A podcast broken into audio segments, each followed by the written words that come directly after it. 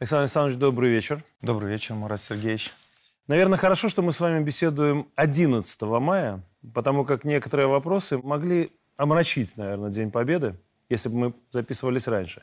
Но не задать их нельзя. Вот, например, 9 мая. На Украине этот день объявляется Днем Европы вместо Дня Победы. На Украине. Мы возвращаем нашему государству честную историю без идеологических примесей. Так заявил Зеленский. Вот честно, очень жаль, что мы никогда не узнаем, что бы сказал на это э, дед Зеленского, Семен Зеленский, командир стрелковой роты, дважды орденоносец. Вот жаль, что не узнаем никогда. А вот что на это может сказать директор культового комплекса «Линия Сталина»?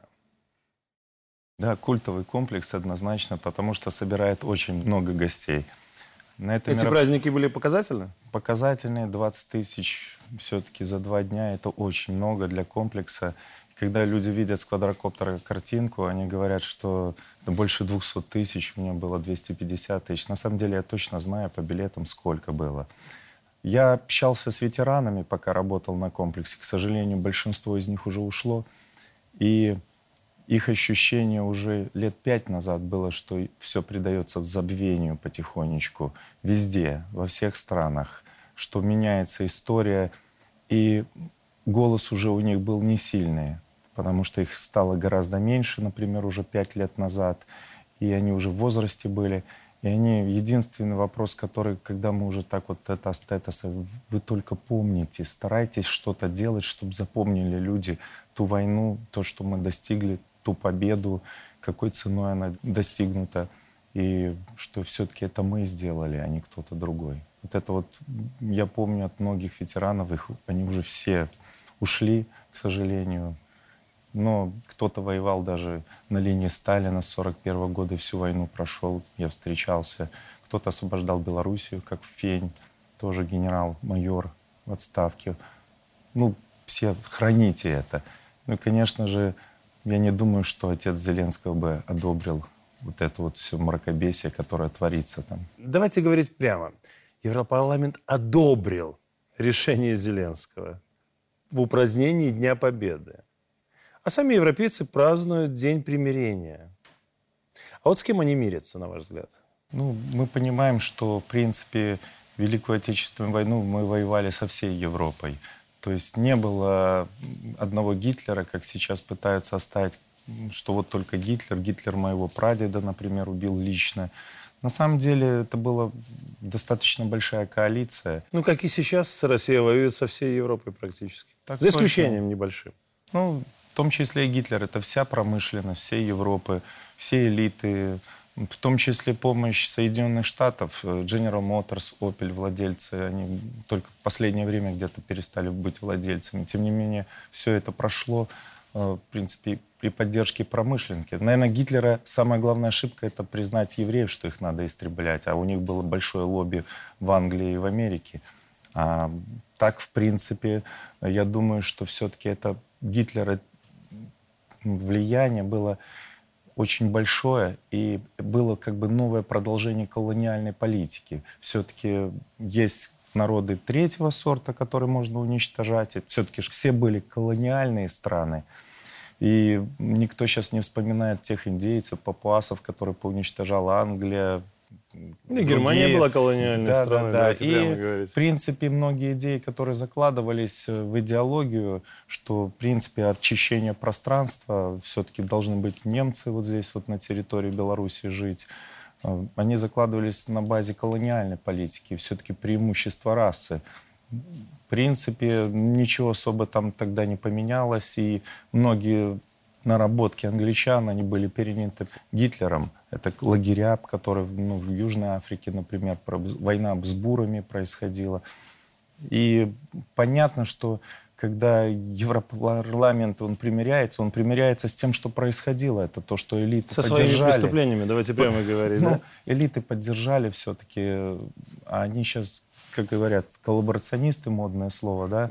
Угу. Почему? Потому что одних коллаборационистов можно убивать, вешать, у кого денег нет, а другие могут откупиться и дальше продолжать. И промышленники, и все работать, и все заводы эти до сих пор работают. Ничего с ними не произошло. Ну, они себя в эту вину точно не будут ставить. Ну, смотрите. Так точно. А, вот если провести некоторые параллели, да, э, финны построили линию Маннергейма. Войну проиграли, правда. У французов, у них же тоже была хваленная линия Мажино, она их не спасла в свое время. Ваш музей носит звучное название «Линия Сталина». С постоянными реконструкциями, вот как в эти праздники, да, танками, которые мальчишки могут потрогать руками и непосредственно залезть на них, да, с отличными отзывами, рекламой в интернете.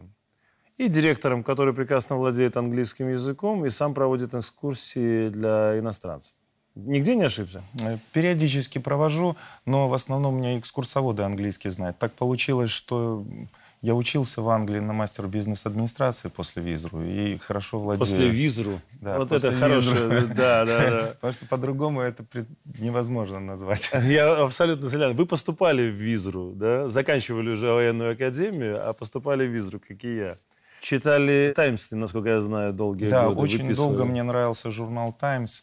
И все-таки, конечно, я считал, что это эталон прессы, mm-hmm. которая, в принципе, аналитической прессы. Потому что до 70% материалов до где-то 2007 года было все-таки аналитические, которые взвешены, который смотрел обе стороны медали, перекладывая их. Но потом как-то деградация полная произошла журнала.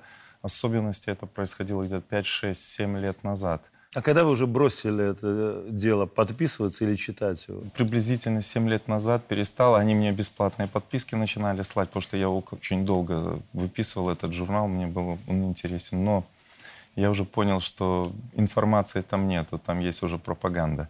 И, ну, потерял он свой смысл и актуальность. Невозможно уже было читать, потому что вся информация была однобокая. Но если возвращаясь э, про линию Сталина, все линии — это стационарные сооружения, что Маннергейма, что э, Мажино, что линия Сталина. И реальную эффективность они дают только, когда они работают в связке с другими войсками. С авиацией, ПВО, с вооруженными силами, э, с резервом каким-то. Ну, это уже как военный да. э, тактик, как минимум. Да, и многие думают, что можно линию Сталина, ну, было бы выстоять и задержать немцев. Нет, но это как говорит, что бронепоезд бы выиграл любой бой. Хорошо, но отношения, вот после начала СВО, отношения и интерес к линии Сталина, в первую очередь у зарубежных гостей, вот вы почувствовали какое-то изменение? Появилось ли оно? Э, изменений нет. Как иностранные гости приезжали, так и приезжают. Особенно частые гости — это Литва, Латвия, Эстония. И мы их очень часто видим у нас на комплексе. Ну, я россиян даже не отмечаю, потому что это просто как белорусы у нас находятся постоянно и достаточно большой процесс. Но особенно отмечается последнее время, особенно вот где-то вот я 3-4 года, это большое количество нордиков. Датчане, норвежцы, mm-hmm. шведы, голландцы, ну, их можно к нордикам чуть-чуть отнести. И, в принципе, вот всегда интересно их отношения, особенно когда все происходит, и как они относятся к Беларуси, что они видят. И знаете, что я вот заметил, что последнее время, э, особенно в образованном людей, кто широкий кругозор, они говорят, да, мы богатые, нам как бы не так все проблемно, но все-таки идет обнищание народа в Европе идет очень сильная пропаганда, она видна людям образованным и практически То есть они сами это с кругозором. Э, все практически сами говорят, что ну, просто невозможно уже становится совершенно другая страна. Уже непонятно, какая тоталитарная страна. Может, это тоталитарная Европа. Ну, это мне говорят голландцы, бельгийцы. И я общаюсь, ну, знаете, что роль наших женщин может очень сильна. Потому что чаще всего это мужья наших девушек из Беларуси, которые говорят, вот ты пожил в Голландии, Бельгии, поехали в Белоруссию, посмотрим. Он говорит, как тоталитаризм, как же тебя зарежут на улице. Угу. Жена час ночи уходит, он говорит, да нельзя выходить, там же где-то будут, ну, полиция же не приедет. Да нет, все нормально. Жена ушла, он говорит, Саша, я подумал, что у вас тут и гулять-то ночью нельзя. В заводском районе, окажется, в час ночи жена пошла к подружке, потому что вот только приехала. Это все можно. Можно выйти погулять, посмотреть. Все чисто, аккуратно. Люди дружелюбные, никаких нападений. Это просто шок производит на иностранцев.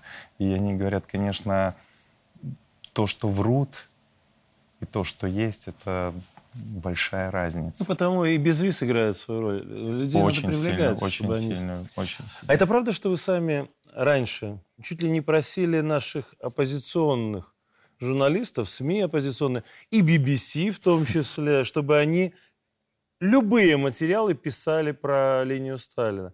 Потому что ну, они, как правило, давали негативные материалы, а эти материалы давали, как правило, обратный эффект. Я не ошибаюсь? Вы не ошибаетесь, это было такая интересная. Мы сначала пытались их перехватить. То есть, ну, пригласили СМИ, очень жесткий контроль. Не все могут снимать. Бейджики выдавали только mm-hmm. по документам. Но потом обратили внимание, что, ну, просачивается, билет купили, нафотографировали, негатива написали. Особенно оппозиционные СМИ, там, на линии Сталина все зафестивалено. И я так, ну, как пришел на линию, начал статистику сайта смотреть, как посещение, ну, как, какие каналы более эффективные для маркетинга. Смотрю, вот написали статью, сразу взлет такое посещение сайта, тут же видишь, какие-то люди молодые пришли, очень много. И знаете, что я для себя открыл, что все, кроме некролога, все реклама. Это сакраментальная фраза, она работает. И мы уже, когда 15 год, 16 год мы, наоборот, уже знали где-то, вот говорили, напишите что-нибудь пожестче. Такое, ну, угу. что вам дать? Вот можем подвести, там, показать, там, вот, что мы милитаризацией занимаемся или еще что. Ну, вы чуть-чуть трэша, да? И Будете, оно... Дайте больше негатива, чтобы оно... И знаете, это все работало. И в какой-то момент даже, ну, понимаете, она на другую аудиторию рассчитана, но именно оппозиционно они очень хорошо нам помогали рекламироваться в то время. Но... Я думаю, вы момент... не страдаете от того, что их стало меньше. Или их не стало? Ну, знаете, они в какой-то момент начали понимать, что все, если они нас э, упоминают, это в реальности реклама. Ну да. И они поняли, что с историей, особенно с правдой, с фактами, самый лучший путь — это забвение. Поэтому грохнули ваш Инстаграм? Я думаю, да, это одно из... Что эффективный был метод через Инстаграм рекламы. У вас были неплохие подписки. Да, за 65 тысяч и очень-очень сильно росло. И как только вот этот рост начался очень сильно, без объявления причины, объявления войны. То есть это была акция такая целенаправленная? Да. В 2020 году? Ну, а после 20 -го года так случайно. Ну, 20... Случайно. случайно, да. да. Но... Вы добрый человек, это чувствуется. Ну, это получалось, 20 год он показательный был. Где-то в Минске протесты, а у нас повышение посещения очень сильное, потому что люди mm-hmm. ехали где безопаснее, и я так видел, что очень много семей просто приезжало нам на выходные на комплекс, и Просто что не видите вот этого бардака, который творился на Наверное, улице. частично да, и частично успокоиться. И вот эта природа, все-таки то, что историко-культурный комплекс, и, и люди гуляли. И мне все удивлялись, что такое происходит. А у нас наплывы каждая суббота-воскресенье, вот когда были протесты. Вот я не подумал, мне надо было самому туда ехать к вам, вот в каждый Это выходной, чтобы другой э, релакс хотя бы немножко, да, приходилось работать. Александр, а ваше личное отношение к тому, чье имя носит музей? Сталин ведь фигура явно неоднозначная для многих. Одни требуют новых памятников и поклонения, а другие демонизируют. Демонизируют настолько, что пытаются даже приравнять к Гитлеру на мой взгляд, это преступно и недопустимо, вот такое сравнение. Но вы лично за культ или против? Хм, Марат Сергеевич, ну, мы однозначно не сталинисты. Мы с отцом это определились. Мы не сталинисты, но не знаю, был ли культ или не был, но личность точно была. Это личность была? Личность была очень-очень яркая. Роль личности в истории Сталина это все-таки объединение народа после гражданской войны. Подумайте, что в 20-е годы на территории, где мы живем, шла сильная резня. И, по сути, брат на брата отец с сыном, они все друг друга ненавидели. Кто-то был за белых, кто-то за красных, кто-то за бандитов каких-то, кто-то за белополяков. И вот это вот, чтобы остановить резню, резню нужно было какую-то найти идею, чтобы объединить. Однозначно Сталин нашел, как через образование, культуру объединить весь народ Советского Союза в единую систему, что каждый должен был стать, по сути, рядом во время вот этой беды, которая потом пришла. И один как один воевать. Просто даже если посмотреть, как развивалась промышленность, тоже заслуга Сталина. И все-таки все, вся Великая Отечественная война, сражения, начальный период, он непосредственное участие принимал. И, в принципе, это его заслуга, в том числе и простого солдата, та победа, которую мы получили 9 мая. Я соглашусь с вами. Смотрите, Александр Александрович, на днях генпрокурор Андрей Швед рассказал о новых фактах геноцида белорусского народа. Да? Мирных белорусов не только сжигали, не только вешали, но и целые деревни расстреливались артиллерией. Эти факты, которые сейчас совершенно очевидны. Вот помните эту известную песню у песняров, да? «Э, «Каждый четвертый сбит на лету». Это мы так считали когда-то. А ведь в реальности из 9 миллионов мы потеряли более трех миллионов граждан нашей республики. А почему мы должны сегодня говорить именно о геноциде? Даже не советского, а именно белорусского народа? Ну, геноцид почему? Это были созданы условия или предпосылки для уничтожения гражданского населения. Ну, это работала система. Интересный факт такой. Мой отец, уже будучи капитаном в Германии, подошел к офицеру немецкому, они дружили, военное училище авиационное. А он еще был, служил в вермахте. Так получилось, уже офицером был в военном училище, уже полковник. И они, когда уже хорошенечко посидели за столом, мой отец говорит, ну, как-то, конечно, жаль, что мы так серьезно сопротивлялись. Наверное, пили бы мы пиво баварское вместо нашего Жигулевского. Знаете, этот вот немец, офицер, он, отец вот так до сих пор говорит, он как аж посерел, говорит, Саша,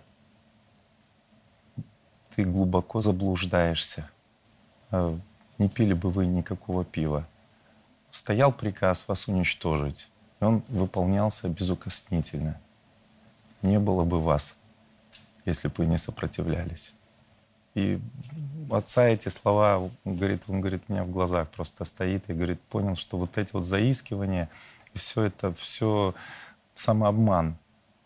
Если бы наши деды, прадеды не стали как один, в том числе с, ну, неся знамя партии, Сталина, то не было бы нас сейчас, рассуждающих о мире или о войне. Нет понимания этого, Александр Александрович. У многих очень, к сожалению, этого понимания нет. И некому его сейчас уже воспитывать. Партнер программы Белинвестбанк. Первый экологичный банк. Я знаю ведь, что вы собирались э, и собираетесь сделать экспозицию у себя, именно касаемо геноцида. Мы посмотрели все-таки материалы прокуратуры, ужаснулись объем какой, потому что прокуратура громаднейшую работу. У нас просто физически столько людей нету, чтобы даже просто пересмотреть все документы по уничтожению мирного населения. Более 8 тысяч захоронений, да? Э, да, около 10 тысяч деревень, где частично или полностью дома были уничтожены. Но это просто мы взяли и начали отмечать, где деревни были сожжены на карте угу. Белоруссии. Но геолокация, где есть, была уже точная геолокация для 4000 точек. И когда мы сделали плакат э, Беларуси где-то приблизительно метр двадцать на метр двадцать, такое ощущение, что вся карта в красную точку. И мы понимаем, что 4000 — это очень много мест, а мы еще не отметили 4000. Из-за этого, конечно же, смерть одного человека — это трагедия, а уже сотни тысяч — это статистика. И нам даже мозг тяжело понять, насколько сильно пострадала Беларусь, насколько сильно уничтожалось мирное население. Ну, Мы знаем что точно, что по данным прокуратуры, они очень скрупулезно до последнего документа исследуют, что миллион восемьсот тысяч, там они очень точно, граждан, которые известно, которые были уничтожены целенаправленно. А, из них 700 тысяч евреев. То есть все-таки, как бы ни смотрели, миллион сто тысяч — это белорусы в основном. Понятно, что кроме белорусов там небольшой процент поляков, татар есть. Это те белорусы, которые уже здесь давным-давно живут. Как я не, не отрываю то еврейское население, которое жило в Беларуси, это те же белорусы, которые уже долго прожили здесь, на этой земле, и их тоже уничтожили. Но мы видим, насколько все-таки мало говорится про уничтожение именно белорусов. Мало фильмов снимается, мало показывается эта трагедия. Ну, даже 41 год, я вот линией Сталина же занимаюсь, бои на Полоцком укрепрайону, где Зыгина выбить не могли. Немцы первым делом в деревню на Двине приехали, собрали всех детей, и мужчин, которые в деревне были и расстреляли. Не были никакие каратели, ни зондеркоманда, ни СС. То есть регулярные Просто части. регулярные части, зомбированные той философией, что нужно освободить землю, надо уничтожить народ. Ну, расстреляли, это известный факт.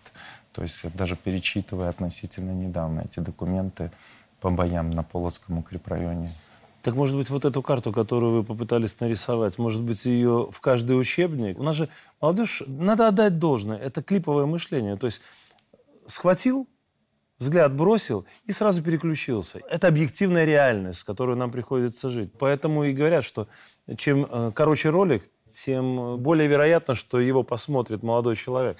Так вопрос тогда. Это сложная тема на самом деле. Э, то, как сейчас воспитывать или как обучать наших детей. Но после 20-го мы наконец-то занялись ведь этим вопросом. Занялись учебниками в первую очередь. Э, я слышу про учебники, но их еще не видел.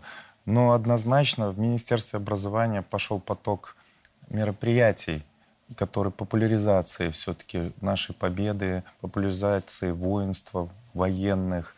Но пока что еще делается недостаточно. Где-то в разработке находится. Э, но я лично этого не видел.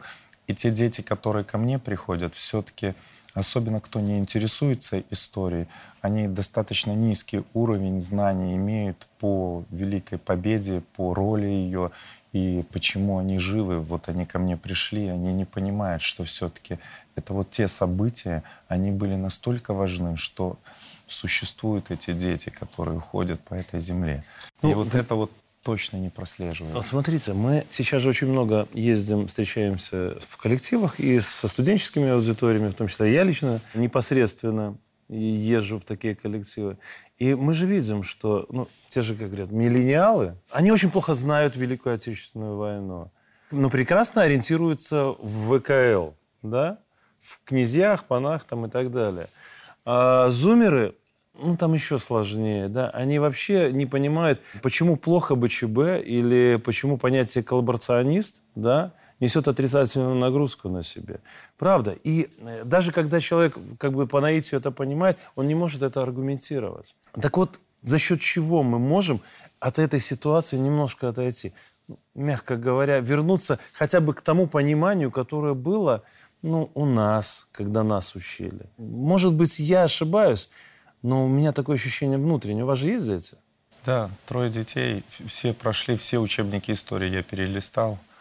И? Ну, и ну, нехорошее ощущение. Особенно, особенно год, знаете, 15 Очень сложно 14, разговаривать с интеллигентным человеком. Как бы, нехорошее ощущение. Ну, а понимал, предмет? что мы теряем историю, мы теряем детей, по сути дела. Те, та информация, которая давалась в учебниках, она была реально вредна, неправильно и нечестно сформулирована. То есть из контекста вырванные факты, превозносящие одно и замалчивающие другое. По сути дела, э, на детские мозги, ну, как запутывание происходило. В учебниках истории Великой Отечественной две страницы или разворот книги, ну, это несерьезно. И объяснение по коллаборационистам, ну, я их предателями называю, что, ну, они не любили Сталина, Сталин был изверг. Ну, так mm-hmm. вот кратенько объяснялось, э, чтобы ну, как вот вы говорите, коротко, но емко.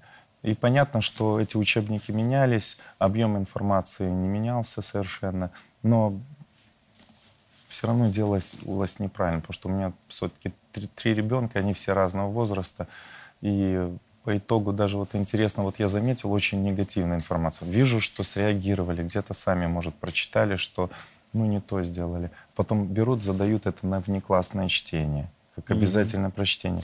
Кто это решает? Как это происходит? Такое ощущение, что наших детей за нас воспитывали. Понятно, вот я с вами согласен, что система образования, СМИ, они не всю информацию дают нашим детям. Еще есть интернет, есть все мессенджеры, все социальные сети, которые тоже очень сильно влияют. Но тем не менее, система образования и культуры — это мощные ведомства, которых достаточно большое количество людей. И какую-то базу заложить они могут.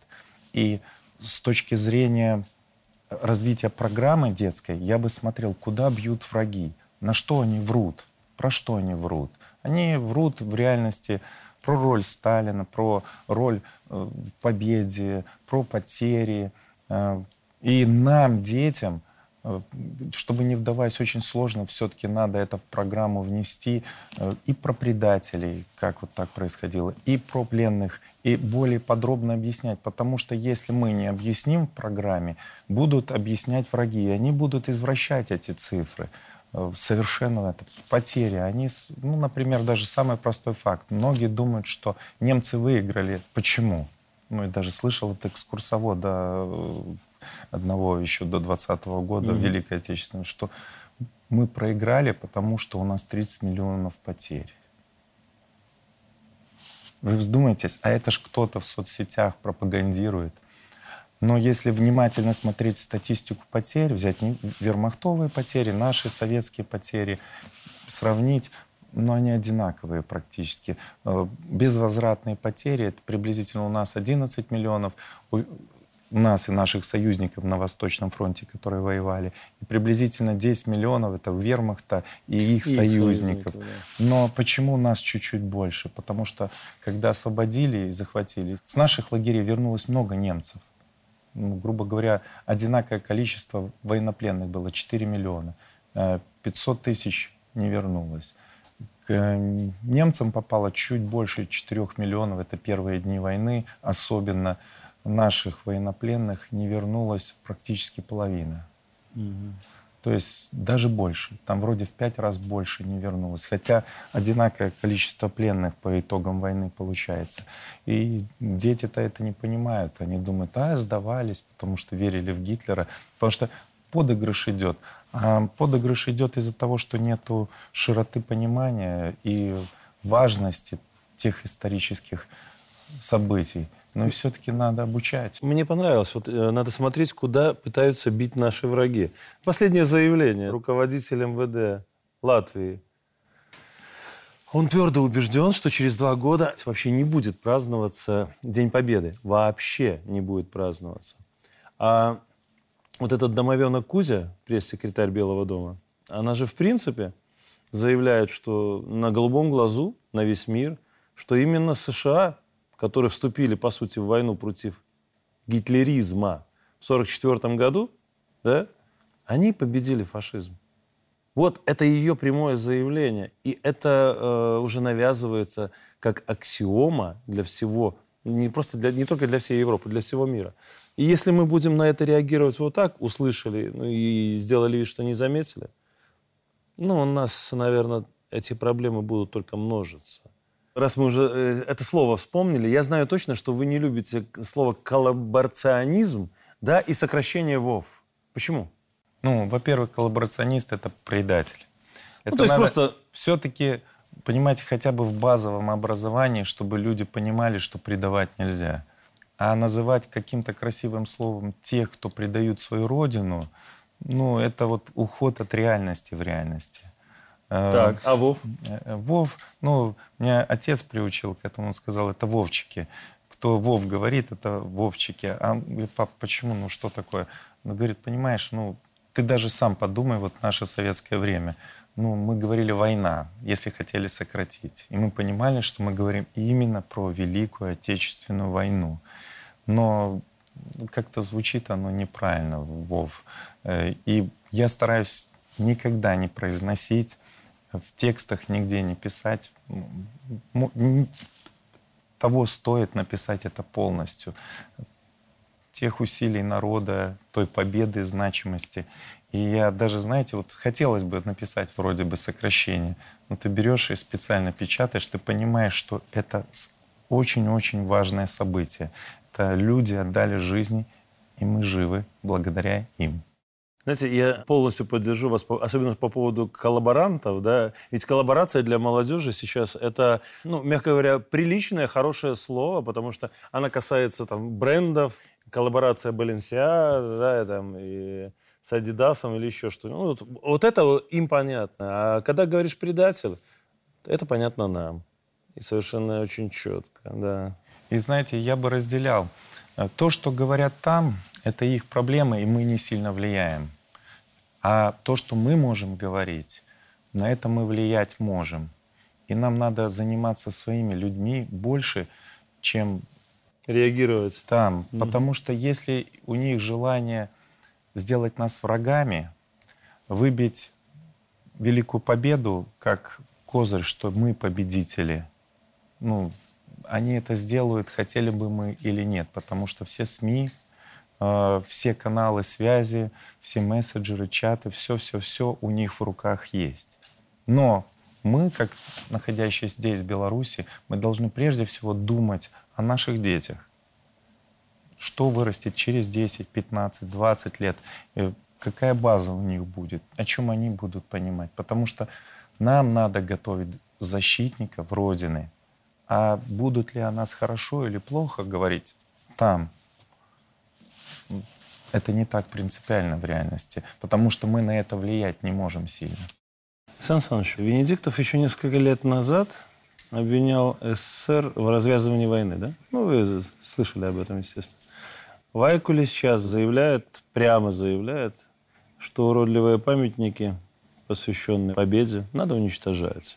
Они так пытаются повлиять на молодежь, в том числе для которой война это стало чем-то мифическим. Да?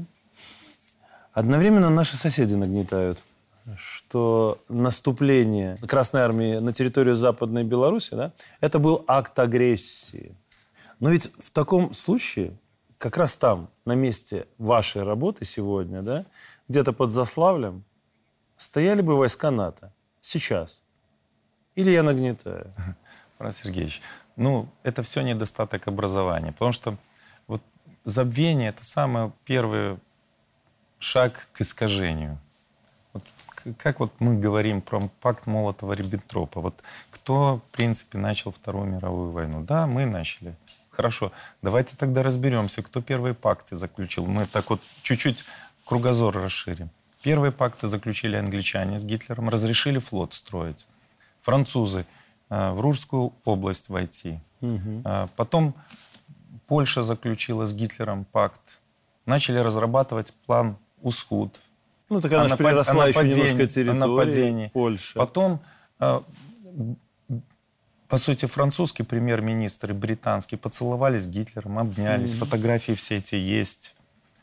Подарили Гитлеру Чехословакию. Заодно Тишинскую область Польша прихватила да, под шумок. Это все еще до 1939 года. Что это, не развязывание было Второй мировой войны? Ну, тот принцип, а нас за что? А просто они уже забвению предали, понимаете, вот все эти вещи. И они только выносят то, что уже было, ну, по сути дела, логическим завершением. Это пакт Молотова-Риббентроп. При этом Сталин сам не поехал здороваться с Гитлером, обниматься, как сделали другие политики Европы, демократически выбранные которые представляли народы Европы. И понятно, что без кругозора понять это очень тяжело. Если не знать всех этих пактов, которые другие страны сделали, и они, по сути, стимулировали Гитлера начинать войну, готовиться, получать промышленность, закрывали глаза на все. Только Польша уже стала красной тряпкой для Британии. Хотя на самом деле это все-таки э, эм, еврейский вопрос. Я считаю, он больше, потому что лоббирование э, было очень сильное и в Британии, и в Америке. Ну, я э, знаю точно, насколько поляки не любят, особенно польское руководство, вспоминать тот простой факт, какие траурные мероприятия организовал Гитлер, э, когда умер Пилсудский, да? Но это было, вы знаете, что это было как бы постановочно. То да, есть но... в газете у гроба Пилсудского Гитлер, это известная фотография, да? как и польские офицеры с немецкими, как приезд Геббельса к Пилсудскому. Но, Пилс... понимаете, это демократическое государство, то Пилсудский был у власти, то там пришли другие. Получалось, там тоже шло шатание. Да, но Пилсудский, по сути, диктатуру да, свою да, организовал, да, да, давайте да, говорить да, прямо. И, конечно же, это все забывается. И даже вот у меня с Чехии ездят ребята и со Словакии катаются. Я их еще чехословаками иногда называю. Угу. Они не, не обижаются. обижаются совершенно. Но они, знаете, вот кто образованы, очень так тяжело воспринимают тот факт, что ну, поделили-то Чехию и, и Словакию, все-таки Британия и Франция с Гитлером. И как-то это было сделано нечестно. И развалили армию. Армия мощнейшая была. Своя линия Сталина там внутри была тоже очень мощная. Могли бы выстоять. Но, тем не менее, политики приехали. На переговоры даже чешскую делегацию не пригласили. Ну, подарили Гитлеру промышленность. Эти танки потом под Минском ну, так шли. Три, три сотни танков, да, сразу же получили? Готовых? Там за три тысячи с чем-то. Я уже точно статистику не помню, но военная промышленность была очень сильная. Ну да, шкодовское да, производство, шкодовское. Сразу-то они получили небольшое количество, но эм, Гитлер сразу вкладывать начал в производство танков. Они их модернизировали очень качественно, нарастили броню против 45-ки. И, по сути, то, что мы увидели в 41-м, под Минском, ну, большее количество это было чешские танки. Да. Э, именно вот эти два клина. Они по характеристикам были даже превосходили немецкие вот эти Т-3. Ну, Т-3, ну, это, они, это они равнозначны. Тут уже спорить можно, но понимаете, танк сам по себе на поле боя, он ничто. Во взаимодействии он все. Это артиллерия, пехота. Немцы пользовались правильно. Они наращивали количество войск на важных направлениях и били туда, в самое слабое место. Ну, я это знаю, что вы можно человек перейти, увлеченный, да, да мы моментально и долго... перейдем сейчас на другую тематику. Александр Александрович, э, давайте последний вопрос, как традиционно около философски. Более 90% белорусов гордятся тем, что живут в одной из стран, одержавших победу в Великой Отечественной войне. С тем, что важнейшим событием нашей истории является Великая Отечественная война, тоже согласны большинство белорусов, более 90%. А вы уверены в том, что в нашей стране соросятам не удастся превратить священную Великую Отечественную войну просто во Вторую мировую с американцами в роли освободителей. Ну и Днем Европы вместо Дня Победы, да? Вот правда, после вчерашнего фильма, который мы показали, «Убойная посылка», этот вопрос мне уже не кажется таким риторическим. А вам? Знаете, что в какой-то степени страх был в 2020 году. Почему? Я не буду называть имен. Ходил даже по коридорам где-то. Мне говорили, вы не тем делом занимаетесь. Надо все это закрывать. Никто Вам прямо помнит. так говорили? Говорили. И я уверен, закрыли бы. И закрыли бы. Закрыли бы, потому что никому мы не нужны. Мне говорили, Саша, знаем, занимался бизнесом, иди назад. Историей не надо заниматься. Это прямо говорилось. Но, но, большое есть но. Все-таки первое, мы выстояли. Отдать должное все-таки главе государства, он очень щепетильно относится к истории, в том числе ну, историко-культурный комплекс был множество раз отмечен. Плюс все музеи, памятники сохраняются. И даже несмотря строятся новые. Строятся новые. Несмотря на доработку Министерства образования, считаю, что сейчас они исправляются очень сильно. Я надеюсь, выйдут хорошие учебники, выйдут отличнейшие программы, которые роль Великой Отечественной будет поднята значительно, и все-таки будут разъясняться те факты, по которым бьют враги. Однозначно День Победы останется в Беларуси важной датой.